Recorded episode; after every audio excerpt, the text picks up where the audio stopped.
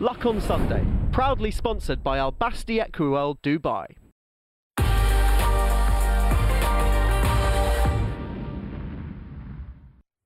It was in 1988 that my next guest won the Derby. He's grimacing alongside me aboard Kahyasi for His Highness the Aga Khan, the third Aga Khan owned winner of the Derby in that decade. He is, of course, Ray Cochrane, but a, a, life and career that encompasses so much more than that. But it's always that day, isn't it? It's always that day that you're going to be remembered for.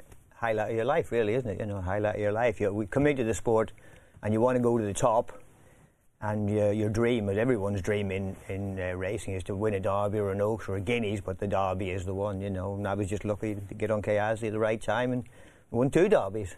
The English, Irish, English and Irish Derby is fantastic little horse, you know. And I mean, you, you watch the race every year, you look at the race yesterday. When you watch the, the shape of it, the makeup of it, the way that it unfolds, it strikes me that no matter who the characters are, no matter who the personalities are, no matter how the breed might change, there's something about it that remains very much a constant. It's, it's a very, very, very special race. Epsom on Derby Day is a special place to go. Even if you don't ride in the race, if you ride in the, uh, the smaller races on the card, the supporting races, it's still special to be there because the atmosphere is fantastic. Fantastic. Uh, and what, are, in terms of from a jockey's point of view, actually riding in the race itself, what is so different about that? Well, everybody wants to win for a start. and uh, in in the in the weighing room, in the weighing that might be the best yeah, answer we've ever had. Uh, in the weighing room, uh, there's always when you go there on the on the morning, some of the jocks will go out, and well, most of the jocks should go out and walk the track if they weren't there the previous day, and the atmosphere is different atmosphere is different. The, the quiet ones will be chatting, and the ones that do make all the noise will be all of a sudden they'll be quiet. You know, that's the sort of thing that happens because they're thinking about what's going to happen, what's going to go on, how things are going to pan out, what they're going to be told to do by different, all sorts of different people. You know, so they've got to analyze, analyze all these variables and try and keep a lid on everything to keep themselves organised mm. so they can go out and do a good job when you went out to ride Kahyasi, what had been preoccupying you on that morning? Oh, that morning, nothing. Well, I'd make sure that I knew that my trainer was a great trainer. Look, was a great, great trainer, and I knew he'd have him there spot on on the day. And I knew that the horse was a special little horse. So what I didn't want to do was make sure I was going to be the weakest link in the chain because I think it was my first. I think it was my first Derby ride. So you're the you're the you're the chocolate hoops, aren't you, on yeah, the second yeah. the uh, second colours? Yeah, second chef star, chef star on the outside, the grey, and it's just uh, making a nice move. And uh, you know, he, I knew here, I'd, unless somebody came from behind me, I would win. Because I knew one thing he would do, he'd stay well and he'd stick his head out if anybody came to battle with him. That's Lucas' other horse, Kefaah, in the yellow, Sheikh Ahmed's colours. Uh, I think he finished fourth in the end. But he was a great little horse. You know, one thing he always did was battle battling his stick his head, as he showed in the Irish Derby. It was a great race there too. And uh, Mikey on the inside, who I've known since he was nine, Michael Hills, I was apprenticed to his dad. I didn't sh- I didn't wave or anything because I thought, oh, Mike might not like that. and he was a very young Michael Hills. Yes, then, he, he was. He was indeed. Yeah, he was indeed. But it was a great day, and really, it, it didn't actually sink in until maybe two hours after the race uh, we, we came in by chopper because it was very busy on the roads. You don't go in there or drive if you can do without it. On that day, you don't want no hiccups. And um, there was a mile and a half handicap later in the day, and we were up waiting for the choppers, you know, to get organised. And the, the, mile and a half handicap came around, and we were still right at the top of the hill by the seven furlong gate. And I was just stood there, I, I was just stood on my own, and I went, I have won the derby. I have won the derby and that's when it sunk in, sort of thing, you know. And as I say, we're here, however many many years later, 35 years later. seems a long time to me. Seems a long, long time. Well, it is a 35 years, a hell of a long time, you know. It was a great day. It was a great day. And Kahyasi may not even have been, I'm sure he wasn't the most naturally brilliant and talented horse that you rode, but he is probably the most special one. Oh, he is. Oh, yes, he is indeed. You know, uh, he was, uh, you say, a special little horse uh, which he showed how tough he was in the Irish Derby because he had to throw everything in that day to win. Got knocked over down the back and had a bit of trouble in running, turning in, got knocked into, but uh, he stuck his head out and uh, a big Quinny a short head. The one thing that strikes me about you is that you, have always been a, a great reader of people and the way that they they interact with the, with the sport. And your career and your life has intersected with people who have a little mystique about them. Obviously, we know about your relationship with Frankie, but going way back before then, you talk about Barry Hills and Luca Cumani, people with extraordinary charisma in their very different ways. And Fred Winter. Uh, well, let me start Fred with Fred Winter. Winter. And Fred Winter. Let me start with Fred Winter. Yeah. Um, uh, I come out of my time with Barry, and I was I was heavy because I had a couple of accidents, and uh, my first ride over hurdles won for Duncan Sasse, one lock head at Newton Abbot, and um, things were. No, I, I was a struggling jump jockey. I was heavy on the flat, couldn't ride on the flat, and uh, But you'd ridden a bit on the flat, hadn't you? Oh And yeah, then- I'd ridden and- yeah. uh, 25 winners, I think, on the flat, you know. But then I had an accident. there too, I had an accident, which made I was laid about and put on weight. Because when you're up till about 26, you're still uh, growing and developing, you know. So I put on weight, and I thought, well, ride over hurdle, I go. Well, I always planned to be a, a jump jockey. That was my plan uh, all my life, to ride in the Grand National. And then um, I rode over hurdles. Uh, lock head one at Newton Abbot. And then uh, I thought, well, I'm struggling for rides here. Why don't I actually get a job in race, in jump racing? And then uh, maybe I'll learn a lot more for, off that, and uh, maybe go from there. So I thought, well, I'm in Lambourn. Well, I'll go and ask the best, Fred Winter. And so this is what year would this have been? Roughly, oh, I couldn't. Oh, seven. Late 70s? Yeah, late seventies, early Yeah. eighties, I should think. You know. So Francome's in his absolute Oh, peak. Oh, Johnny was first time. jockey. Uh, James Guest was uh, second jockey. Nicky Henderson was assistant trainer amateur. And we had the best staff. Brian Delaney, head man. We had the best staff in the world. Brian Delaney was the best head man in the world. It was the most fun. When he said to me, "Yes, you can come and work here," that's it. Work. You're not going to do anything. That you're just going to work. That's it. I said, smashing, smashing. Thank you very much indeed. I was so pleased to be working for the Fred Winter. But was at that time would it have been really quite competitive? Would you have had to have been, you know, approved to get into to Fred Winters? It was that sought after. Somebody must have said something somewhere, Yeah. or maybe he spoke to Barry or something like that there. Or Yeah, but you'd been at Barry Hills, you'd ridden winners. oh so yeah, you yeah. Were, well, you were, eh, I, I don't know if he knew me or not, but he knew my father-in-law. Mm-hmm. So maybe Johnny said something. I don't know, but I was very pleased to get the job there. And uh, as far as I was concerned, it was the best job I ever had, really. ever. Yeah, I, I loved. I there was never a morning that I got up and I didn't want to go to work. No matter what, we walked it when me and Anne walked it from uh, up the top of the hill there, uh, where um, Ham Dam Shore. We'd take our own train. We walked it from all the way from there one morning all the way down to Lambourn. There was so much snow about. I thought, well, I'm going in. I have to go in and go to my horses or Fred's, you know. And we walked all the way down there. And what made it so special? It was a special place. It was just a special place. There was always something going on. You could watch horses schooling. There was good horses. There was Rodman. There was Midnight Court. Old Sonny Summers had won so many races. I got on a real nice horse called Stops that Fred let me ride. It was a bit of a tearaway. But um, it was a special place to be every day. There was always something new going on. Well, to me it was anyway. You know, to me, I loved it. I absolutely loved going there, so I did. And isn't it isn't it the case you you know you have those times in your life, don't you, that you can't quite put your finger on why, but it's the combination of the people, the experiences, your age, your outlook, and it all just clicks. Uh, yes, and the horses too. The ho- we had some fantastic horses there too. You know, some fantastic horses. It was a great place. It was a It- great place. Eve, can you can you recall a period where where you felt everything was everything was contributing to sort of just your general happiness and well-being? You know what I mean? When you're kind of in a certain period of your life. Yeah, most of my life I've been very lucky, really. So, but I think um, when I was working for John Hills, and we had Broadway Flyer and Wind in Her Hair, and we just had some really good horses, and it was just all clicking. Everything went, made sense. It all went well. And it's just a special time in your life. You're making your way in the game. Things are going well. There's success. There's people around you you like. You mentioned the late John Hills. Um, the anniversary of whose passing it was just the other day, and I thought of him yesterday because, of course, he trained Wind in Hair. the dam of, Dam of Deep Impact.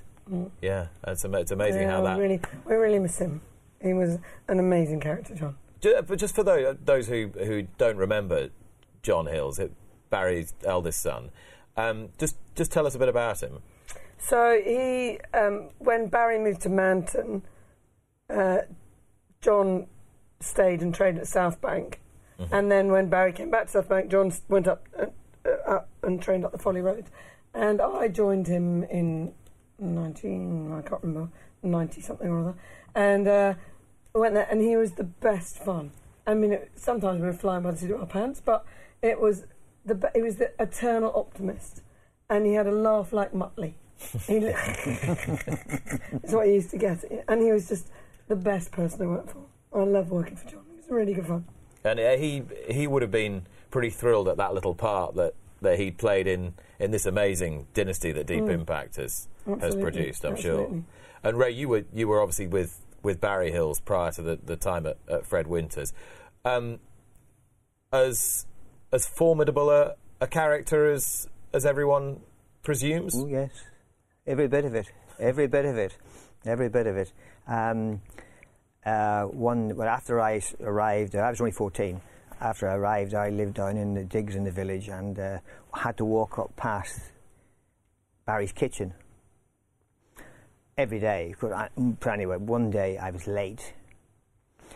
And I was sort of thinking, don't look in the window. If he's sitting in there, you're going to get some abuse. And it's fearful. Don't look in the window. So I'm walking up there. This is about quarter past seven. So I'm walking. You know what he's like, Eve. You know what he, she knows what he's like. I walked up there, and the next thing you know, I walked by the window. I could hear him hammering on the window.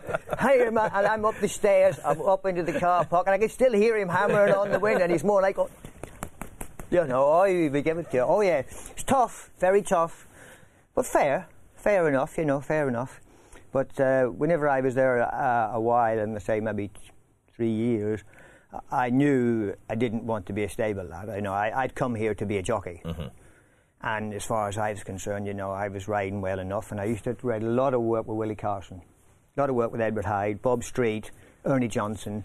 Barry put me on lots of good work.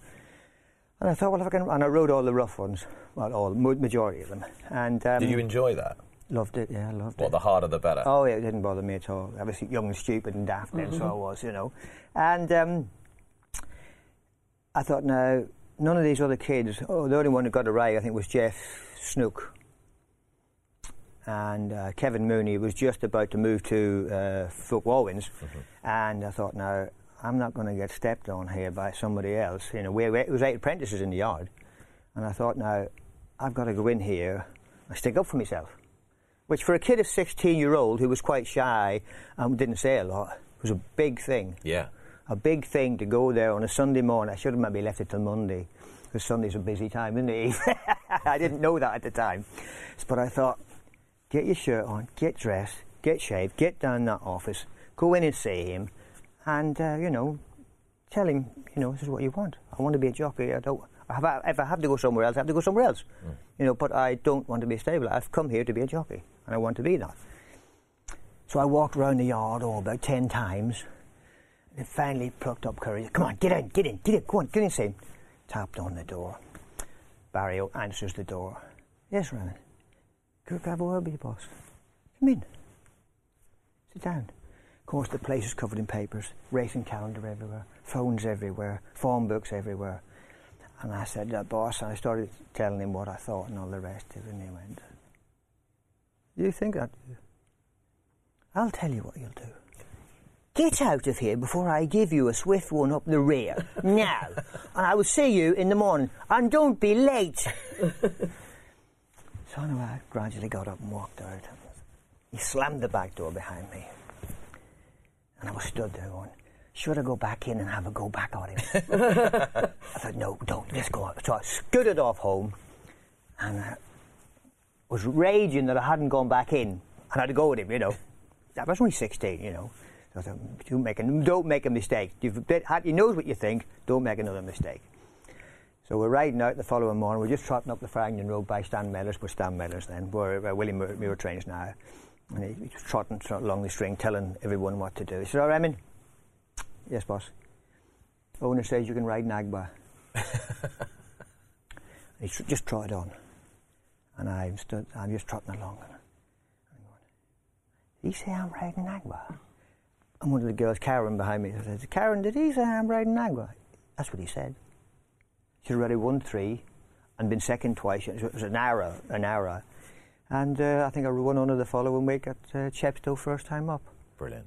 And then I wore- rode her ten times, rode nine winners on her, and rode a couple of winners on something else. And I rode uh, 11 winners that year out of 23 rides, I think, you know. And you're 16, I was, 17. I was 17 at 17, just going on 18, so I think, yeah. So you flew, you were flying, you were flying then? Oh, yeah, I was flying then. But then the following year, the, the following season started, and I rode two winners. First two rides won. And then we were educating, putting some through horses through the stalls, and one of them reared over on me, and fractured on my pelvis. That was the end of that. And then uh, that's what, what precipitated the move to Fred Winters, yeah, and got heavy wanting to be in a the- jump jockey. yeah, yeah. So what, how did you come out the other side of the jumping experiment? Uh, well, I, I knew Kim Bailey because I spent a, a, a winter at uh, Fred Rimell's too, uh, when I was still apprenticed to Barry Clay. Mm-hmm. There, there is not a great that you haven't that you haven't Well, come no, I've been about a bit. I've been about a bit. And uh, Kim Bailey was assistant trainer. So I got to know Kim, lovely guy, got to know, Ki- know Kim. And when I was at Fred's, uh, towards the end of the season, April time, Kim decided he was going to start training. So I moved to Kim's, and then uh, it wasn't really working out well for me there. There was, there was an amateur in the yard, and I thought, uh, he's going to get, he looks like he's going to be getting rides here in front of me. Kim and the amateur were very good, uh, very good pals. Nigel Twiston-Davies. So I thought, I'm not having him. Nigel was a lunatic. Lovely guy, lovely guy, but he was a bit, bit, bit of a lunatic then. And I thought, I'm not getting sidelined here, out in the middle of nowhere, because there's nowhere else to go. So Ronnie Sheather had asked me to ride Luff and Verona, so me and Anne moved to Newmarket. Oh, there was a lot more jumpers in Newmarket then. There's not many there now. But uh, were in the, the, some of the stables would run them on the flat, and they would run them on the over hurdles during the winter time. So I started picking up rides for Mick Ryan, and I had a couple for um, Bill Marshall, and it went like that. And then um, Robert Street was our jockey, and was uh, stable jockey to Barry too, or sort of stable jockey to Barry after Willie. And uh, then Robert got hurt in the Oaks. I had about another kick in the head. I was in hospital, come out late. And then Ron said, uh, Raymond, you know, what weight are you? I said, I'm about eight, seven. He said, uh, I don't want to run around here looking for jockeys. So he put me on a few awkward characters, and they all ran storming races. And uh, Ronnie said, Raymond, if, you, if the owners are all right with it, you can ride some of these.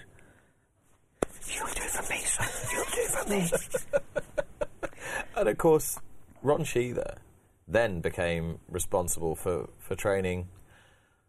I'm going to put my neck on the block here. Maybe the best horse you rode, Chief mm. Singer. Yeah, oh, a fantastic horse. Am I am I wide of the mark there or not? No, no, no, no, you're not. No, he was a special horse, a very special horse. If it hadn't been for Ron Sheather, Chief Singer, and Jeff Smith, I'd more than like would more than like would never have been no Kahyasi. Mm. You know, I, it, because if I if I had been taken off Chief Singer when he went to the 2,000 guineas Right, this is the July Cup. July Cup, yeah, gave us a Jeff good ride Smith, this Jeff day. Smith's colours, who we saw again in the, the derby yesterday. But this was his performance in the July Cup that was brilliant. Yeah. I always thought he'd win this race. 'cause He had so much pace. We had, you know, I wasn't going to go round the outside. But Lester wanted to push me to start off with. He's in behind, committed there, and they just opened up and away he went. You know, he had a great turn of foot when they went a good gallop, a big long stride, but he had a great turn of foot. Um, a very special horse. Yes, a very special horse. And an absolute gentleman too. You know, there was never a wasn't a bad hair on him anyway. You know, he was the most lovely horse to have anything to do with.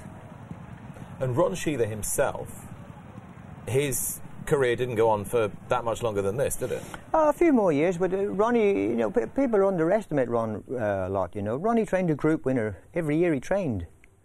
For someone who's trained sort of thirty horses, that, that takes a bit of doing. You know, to give a credit to him. You know, I mean that takes a lot of doing with thirty horses. Mm. You talked a, a bit about Willie Carson and what you'd learned from him at Barry Hills. Is you then really were, were riding against him when, when he again was in, in the absolute heyday of, of his career. What kind of competitor was he? Fierce competitor, fierce, very, very tough competitor, Willie. Hard, very hard man to beat. But I wrote so much work with Willie at Barry's, and I knew that uh, I wrote when I started when I was sort of between 16 and 25. Though, well, most of my career, I was riding with, as far as I was concerned, the best jockeys who had ever been on the planet. That's as far as I was concerned. And the, the French jockeys too, the top jockeys were fantastic jockeys to ride with, to be around. They were fantastic people. And I thought if I ever want to be there with them uh, at that sort of level where they are, I've got to watch them and learn and listen to what they say and ask questions. which I did a lot. But Willie was great for me, a great mentor for me. Although he didn't know, he wasn't telling me anything, but I was watching him all the time, especially when he rode work. Because Willie would do things that were natural to him that other people weren't doing, and I picked up on all these things, and uh, it was a great benefit, great benefit to me. I think you know we've talked about it on this program a number of times, Dave. I mean that era of riders in the in the eighties. I don't think it is rose tinted specs, isn't it?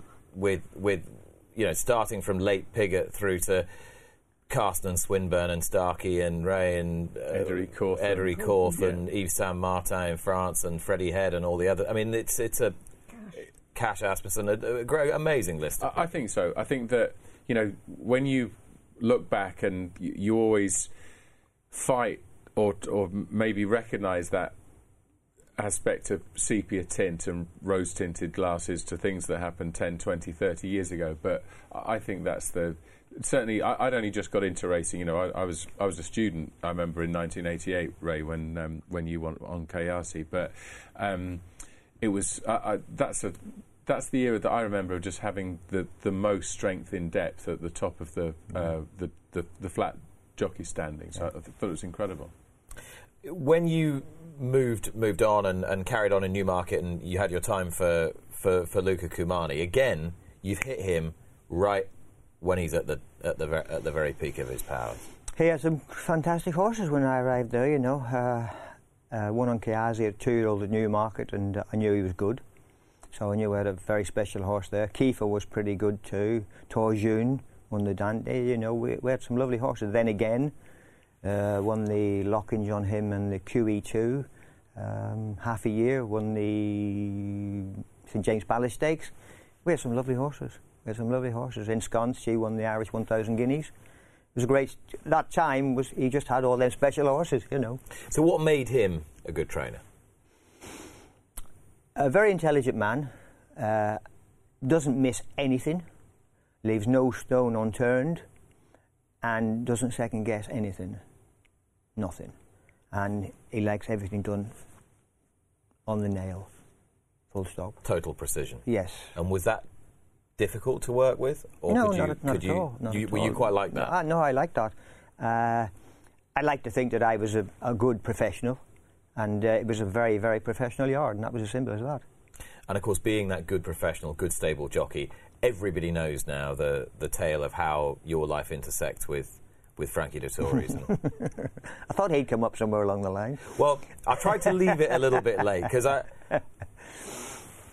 I seen him the first time I seen him. He, uh, we, I would come down from the top yard. He'd come up from the bottom yard, and uh, uh, he walked round the barn. Walked round the side of the barn. He, he was on Black Monday, I think. He always rode Black Monday. I think it's Black Monday because he was quiet. Didn't jump around much, and it had straw marks all over it, Eve. Hadn't brushed its tail. Hadn't br- sponged his face, but he sat well you could immediately, Rai was taken because he sat really nicely, so he did, you know. So Jeffrey Faber was assistant trainer. He was just walking down with me, and I said, Jeffrey, uh, who's that scrawny kid there? He said, oh, that's uh, Gianfranco Dettori's son. That's what he says. And he said, oh, yeah, he doesn't have ride well, rides well. But he said, he's a cheeky little monkey, he said. He's a cheeky little monkey. But he said, doesn't half ride well. So, um, and we got to know each other. He gradually learned to speak English, and so was, I was still doing the same thing. And um, we gradually started riding work together. And uh, I just went, I'm not going to be here long. This is not a job for the long term for me. I know I'm going to be out of here shortly. And I walked into the office, my own office, one day, and my brother-in-law Andrew was there. I said, Andy, I says, uh, we'll be looking for a new job soon. Why's that then? You getting a sack? I said, no, but I'll be getting the push sometime along the way because this kid is going to be very good. Very, very good. He road work with me and I went, he doesn't need to do anything. He just be the way he is and that was it. He was just so polished, you know. Even as a kid, he was polished. That was it. Uh, he, just pure natural, right from the Yeah, oh, right from the, from, word the, go. from the word go, yeah. He, he'd ask you, if he travelled about with us a bit, he'd, he'd ask you questions and different odd things, and you'd try to give him your best advice. Uh, but the one thing about it was, I, I always tried to help him. I, I didn't try to interfere with him or anything like that there or knock him back. I always tried to make sure that I give him positive uh, uh, view of what, what we were trying to do and what we're trying to achieve. And, uh, you know, he took it on well. he obviously has has told the the story of, of the plane crash an awful lot. It's been it's been very well documented um, since it was Millennium Year, wasn't it? Two thousand. Um, a crash that, that killed the pilot, uh, Patrick, and, and you and Frankie were, were passengers in the plane, and, and the the tale's well told that you you dragged Yeah. him from the from the plane. How much um, how seismic an impact did that have on your life? Not just your relationship with Frankie, but on your life as a whole. Uh, for me, it wasn't, it wasn't a good time because uh, I'd had 18 months of everything just going wrong. Uh, horses breaking legs in front of me, horses falling in front of me, leathers breaking, horses ducking out, and I'd go out the side door. And that was just the culmination of, the, of 18 months of rubbish. And I remember getting out the plane. I took him out the plane and I tried to get Patrick out. And my head was fried. And I just walked off. I started to walk off across the heath. Why is all this crap happening to me? I was just, my head was fried, totally fried. And uh, it just, then it was just, a, well, then he, I, I went back to the plane and uh, sat with him, so I did. But um, it was a serious thing at the time.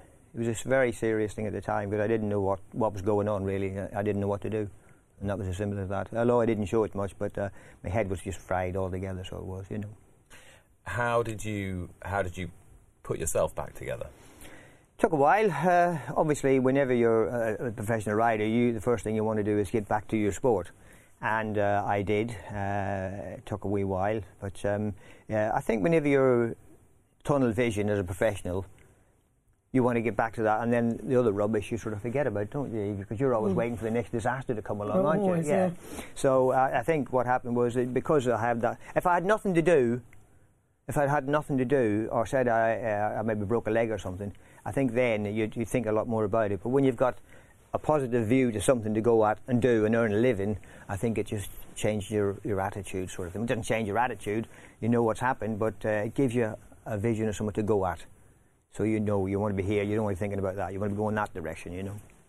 And and because because there was an, an awful lot of coverage, and because you were you were very much a a pivotal figure in in Dettori's life, literally in terms of dragging him out of the plane, as well as the influence that you had been beforehand and, and what you did did subsequently. Did that did it sit easily with you that the idea that that you'd you'd saved him, rescued him, that you were a hero? I, did, I took it with a brush of a pinch of salt, really, and didn't really bother me much. You know, I was the only one there. I was the only one who could do anything. So you've got to do the best you can. Full stop. Mm. You received the Queen's Commendation for mm. bravery as well. Yeah, yeah. Very nice.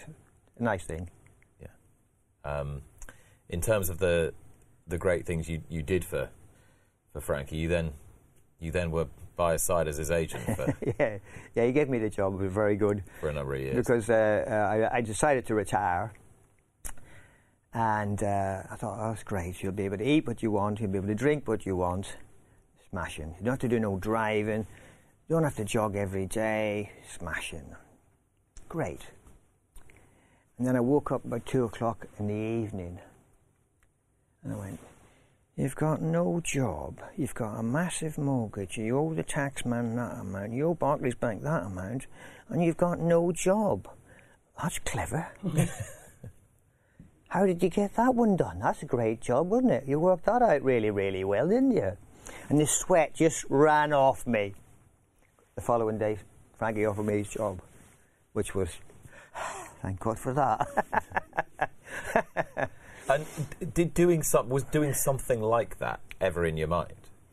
It, it, did really, because I, asked, I asked him when, a few years before that. Matty is Matty Cowing was his agent, and Matty was very sick, very very ill. He had cancer, and we were just in the car chatting about Matty. I was coming back from Kempton one night, and he said, uh, we were chatting about Matty. I said, "Well, you'll be looking for an agent sometime then, Frank."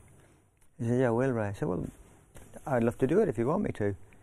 It was just a, an off-the-cuff remark, you know because I, I know all about doing it because I booked all my own rides hmm. until it got so busy I had, to get an agent, my own brother-in-law Andrew. But I knew all the, the form and I studied the form for days on end and knew who to ring and how to go about it. So I knew all about that. So I thought it would be easy doing him because I used to be running around trying to get any nag to get on, anything at all to get on. So I knew looking after Frank would be a piece of cake. But uh, no, I, I enjoyed it. I really enjoyed it. When, I, when he said it to me, I thought, this will do me. And you were, and you, you were a great sounding board for him, weren't you, for, for a lot of that period? I mean, you heard him earlier today. He, he's never sounded more composed, in control, kind of calm. You know, He's not always like that. no, we know that, and we know that full well. And he would say the same thing. But you were, you were there for, for some extraordinary highs, but some absolutely monumental lows as well. If you can have a monumental low, but you know what I mean. Yeah, I know. Yeah, yeah, but uh, he was very easy to deal with, sort of thing, you know. And uh, he just said, "Ray, there's the job. You know what to do. Get on with it." And uh, uh, it wasn't a hard job to do because he was riding for Godolphin, and they were just turning out winners, winners left, right, and centre. So all I had to do was fill in the spaces, really, you know. And it was very, very easy. Uh, but uh, no, it's been a great. We had a great, great time together. Twenty-one years was a great time together, you know. What do you think he ought to do now? Well, nobody's twisting his arm to retire, are No. they? No one's twisting his arm. I mean, he's riding better than I think I've ever seen him ride. He's riding fantastic. Eh, He's riding at the minute. Let it happen. Just go- go out and he's just letting things happen in front of him. Uh, when he has to make a, make a race and uh, make actions to make a race for himself, he does that very quickly. But at the minute, he is relaxed and he's just going out there and let things happen for himself, you know. You obviously take a not just a keen interest in, in what he's doing, but but it, a, a, still a massive interest in the in, in the game as a whole. Do you still does it still get you? Does it still make your blood pump as it did when you were young? Uh, I watch the big races. I watch all the big. Well, I watch most of the big races, sort of thing, you know. But I've sort of come away from it a bit. I- I've I do a lot of cycling, which I love, and I've got a massive allotment. So really, uh, if you want to do those things, you can't be sitting in watching the television all the time, you know. Uh, whenever I decided to retire, the, the pandemic was in, and uh, I was just getting to the stage where the phone uh, was just was just starting to drive me a bit nuts. You know, I was just getting a bit sick of it. So I was, and uh, the pandemic had been in uh, what three weeks. Well, there was no racing for about three weeks, and uh, I decided that um, those three weeks off, there was no phones, there was no form to read, there was nobody ringing up, there was nothing, just nothing to do. So I could do all my gardening. I didn't have to be back at such and such a time to look at the declarations or what the emails or whatever was going on. Didn't have to walk about with two phones. Smashing. That's great. And then they started talking about the five-day declarations, and I thought, do you really want to be going back to this? Answer was a very quick no. So I rung Frankie up. I said, Frank, uh, come up and see you. He said, You're retiring? I said, yes. Well done, mate. I'll see you in a minute. that was it. That was it. Uh, so I, I think that I've uh, come away from racing now because I've been involved with horses for over 55 years. And I just decided I want to do something different. And that was as simple as that. So the cycling's keeping you very busy. Now the the, it. the allotment that doesn't sound like your average allotment to me. It's about half an acre. That's an allotment. yes, it is. That's a farm. That's not an allotment. Yeah, we grow lots of dahlias and uh, all, uh, all kinds of vegetables, but uh, I love it. I love going down there. Just great for your head. Great for your head. And just pure concentration on nurturing. Yes, flowers and killing the weeds and getting rid of them. And what are those slugs doing this morning? Let's have a look at them. You know, but it's great. I love it. I love it. Found a great little uh, cache of people there too. You know. But when you reflect on you reflect on your career in racing as a whole, do you reflect on a job well done? I like to think so. I like to think so. Uh, at the end of your career, you always sort of think to yourself, well, I just wish I'd have done that a little bit better or been there or not said that to that one, you know. But um, on the whole, I think most people are pleased with the job I did for them, so I'll be pleased with that.